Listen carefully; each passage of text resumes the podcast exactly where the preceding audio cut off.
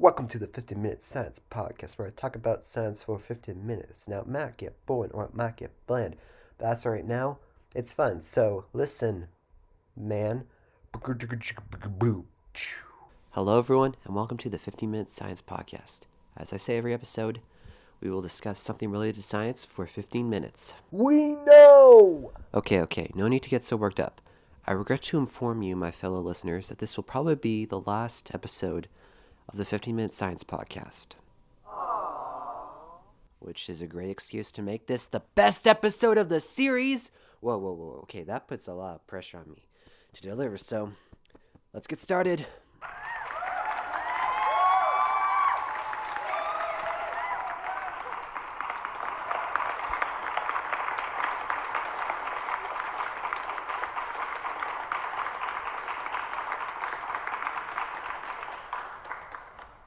In this episode, we will be talking about a very important career in science the science teacher. All right, all right. Science teachers are boring, but they play an important role in society, for they are the ones who partake in teaching the next generation of youth about the wonders and horrors of the world. Also, they're the teachers that take you on the most field trips, so woohoo! Anyway, I was going to go on spouting random knowledge that I found on the internet about science teachers, but then I thought of a better idea. Why don't I just interview a science teacher? One, I don't have to spend late nights before the deadline writing down stuff. I get to have my first guest on the show. And best of all, it's the peak of the podcast. And a great thing to do for the final episode. Woohoo! But which teacher to interview? That was a question I wasn't so sure about.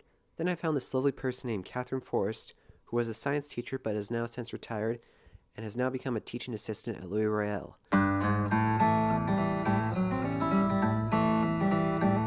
All right, let's get this interview started.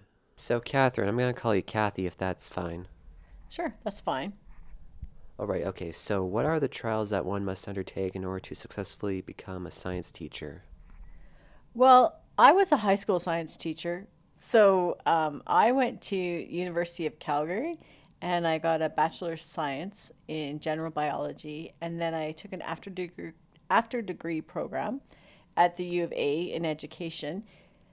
And everybody in my program at U of A was after degree, and we all had science degrees ahead before that. And so I think that helps to be really knowledgeable in um, your field. And also, I think if you can get job experience beforehand, like I was a counselor at Mini University as well, so I worked with kids and I knew and understood that I, I enjoyed working and helping children. And where was it that you taught your science class? Or your first science class, I guess? Well, my first science class I taught in Olds, and I taught, well, I started, the high school there went from grade 9 to grade 12. So I taught um, grade 9 to grade 12, uh, or grade 11, I guess I taught science. Okay, so you've been talking about this all along, and I've never actually gotten to know, like, why did you want to become a science teacher in the first place? Well, I think I can always remember back being a teacher. I had a younger sister, and I would we would play school actually, and I would teach her. I taught her math, so she like when she went to school, she was pretty far advanced in math because I would take what I learned in the daytime, and then I would teach her later on.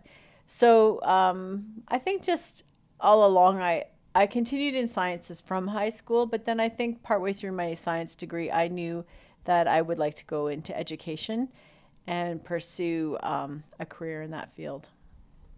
I see. So, what did your curriculum consist of each year, and what grade did you teach? Um, well, I said that my I taught grade nine, and my first year of teaching, I taught a lot. Um, as a teacher, you have to be very flexible about what courses you have um, to teach. So I taught everything from like uh, psychology, law. I taught social studies. I taught English. I taught phys ed, and I taught science and math on top of it. So I taught like eight different courses or something in the first my first year. But as you as you work, then sometimes your your assignment t- changes. So then I focused more on just like math and chemistry later on. And then I think I taught like the odd phys ed class in there. I see. And uh, did you have any difficulty teaching your students at first, or did you immediately get it on the first try? Well, I think in my practicum, I did have some kids that were like quite rambunctious and were really pushing uh, a person's buttons. And so you learn to try to communicate with those children and to problem solve and to see how you can help them to get on your side and, and to understand how maybe they aren't on your side to begin with. And it's not it's not like a, you personally. It's just like they might not even enjoy school. So you have to under, come from a I guess uh, empathy and try to understand and figure out uh, how to help them to be successful and to want to come to school every day and be in your class. All right, I see. Um, were there any moments in your teaching career where you were completely nervous about a situation and had no idea how to solve it? Uh, there was the odd time where I may have just like overreacted and then sent a student in the hallway and then didn't really know what to do. And then I was like, uh oh, what do I do now? And uh, one time I went out in the hallway and the student wasn't there. So that was a bit of a problem. It's like, uh oh, the student took off. But uh, they eventually came back, and then you know we sat down and chatted at the end of the school day, and we worked out like what my expectations in class were, and what I could do to help that student to be successful in class. Uh, speaking of helping students, like, was there ever a moment in your teaching career where you genuinely played such an important part in a student's life? Well, I think as a teacher, you have to be really aware that every single day that you step into the classroom, you can make a difference in a person's life. And um, I don't think you'll ever really know what that is. It, like, it might come back later. Like, for instance, years later, I had one of my former students come back to me and she said, Miss Forrest, you have no idea. Like, you were a lifesaver. Um, I did teach her. And then, but sometimes at the end of the day, she would come back into my classroom and I'd be marking or, you know, trying to figure out plans for the rest of the day or for the next day. And she would just hang out in there and we would chat sometimes. And I don't even really remember what we chatted about, but it was just a safe place for her to be. And it just gave her a feeling of like, that she was an important person, and she said it really did affect her life. Oh, that's sweet. Um, what was the best part of your career as a science teacher? Was like there any fun field trips or something like that? Well, my very first, I guess, memorable field trips would be my very first year of teaching. Uh, my co-partner who taught like the humanities side of it, he had taken kids on. He was much older than me, and he had taken kids on this annual field trip to Banff National Park where they hiked. Uh, they did up to the ink pots the one day at Johnson's Canyon, and the one day they hiked Sulphur Mountain. And for a lot of these kids, that was a strenuous, these were strenuous hikes for them to do. And so he had been doing this forever. Like some of the kids, they wanted to go swimming in the ink pots because their dad had gone on the same field trip and they had swum in the ink pots. So it was interesting to be along for that and to see the kids overcome like just the personal struggles to get up a hill or a mountain and and just the friendship that that arise along the way are something that you that really builds strong bonds outside the classroom. So a lot of field trips, I mean, they're fun. You go to the zoo, you get to see different things. It's a change of scenery. But a trip like that where you're sleeping overnight and you're sleeping in hostels and the kids have to like, you know, prepare food and clean up and and really um, work together as a big family is uh, it's really life changing. Okay, um, since you're a science teacher, can you tell us a fun fact about science that not very many people know? Oh gosh, you got me on the spot. Um, a fun fact about science that people that they don't know. Um, I got to think about that for a second. Okay, um, I'm afraid we don't have time for that. Um, just say something like off the top of your head, random, if you can. Um, well, I think one of the cool things that I did in class with my students is we were talking about temperature. And so most people know temperature in degrees Celsius in Canada. And if you're American, then you would know it in degrees Fahrenheit. But there's also another scale of, of, of uh, temperature, and it's called the Kelvin scale.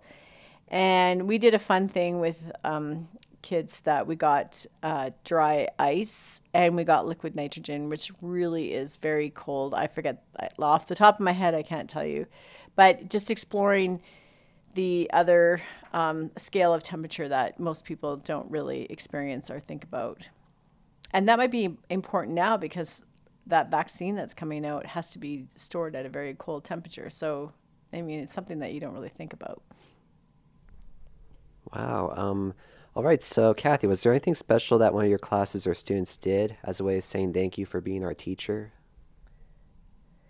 Well, I think, um, yeah, well, I, th- I think the usual. I get the year end gifts and thank you cards. and But I think sometimes when you do run into kids later on, like especially when you teach high school, you'll see them and they're older and they're young adults. And, you know, they will come up to you and chat with you and, and kind of talk about how they enjoyed your class, which is always such a pleasure. Okay. Um, when did you finally? De- sorry. Um, when did you finally decide to retire from teaching? Oh well, I decided to retire from teaching once I had my my children, because I just knew to be a teacher. If if this is going out to people that are just interested in, it takes a lot of time and energy. There is a lot of planning there's a lot of marking, there's emails and phone calls and and I think too for me, I I really did try to make a difference in kids' lives, so I would really take a lot of my work home emotionally and have to work through it at home on my own time. So for me to balance that with my like with having children, I just for me, I that's when I decided to retire and just focus on raising my family and my two boys. Um, from what I've heard, your kids are now growing up and you're now a teaching assistant. So, what influenced you to become a teaching assistant again and return to the school life?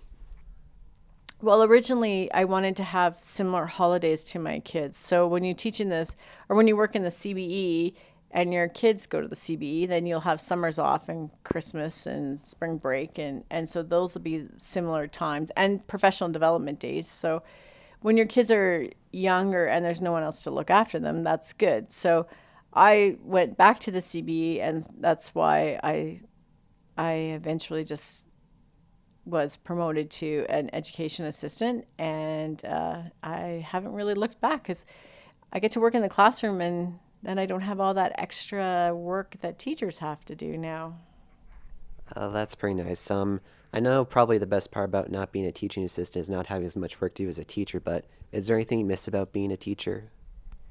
Well, there are there are moments because I realize because I have been a teacher, um, as an education assistant, I am there to assist certain just certain students.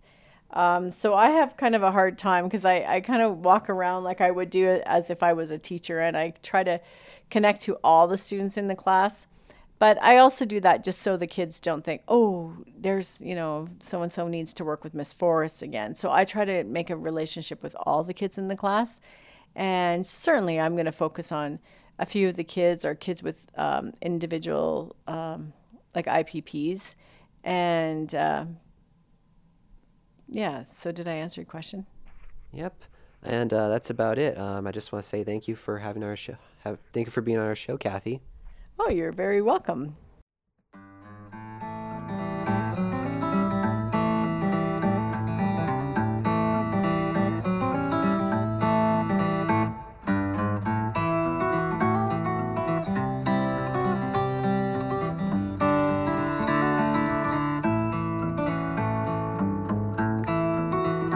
Thank you for listening.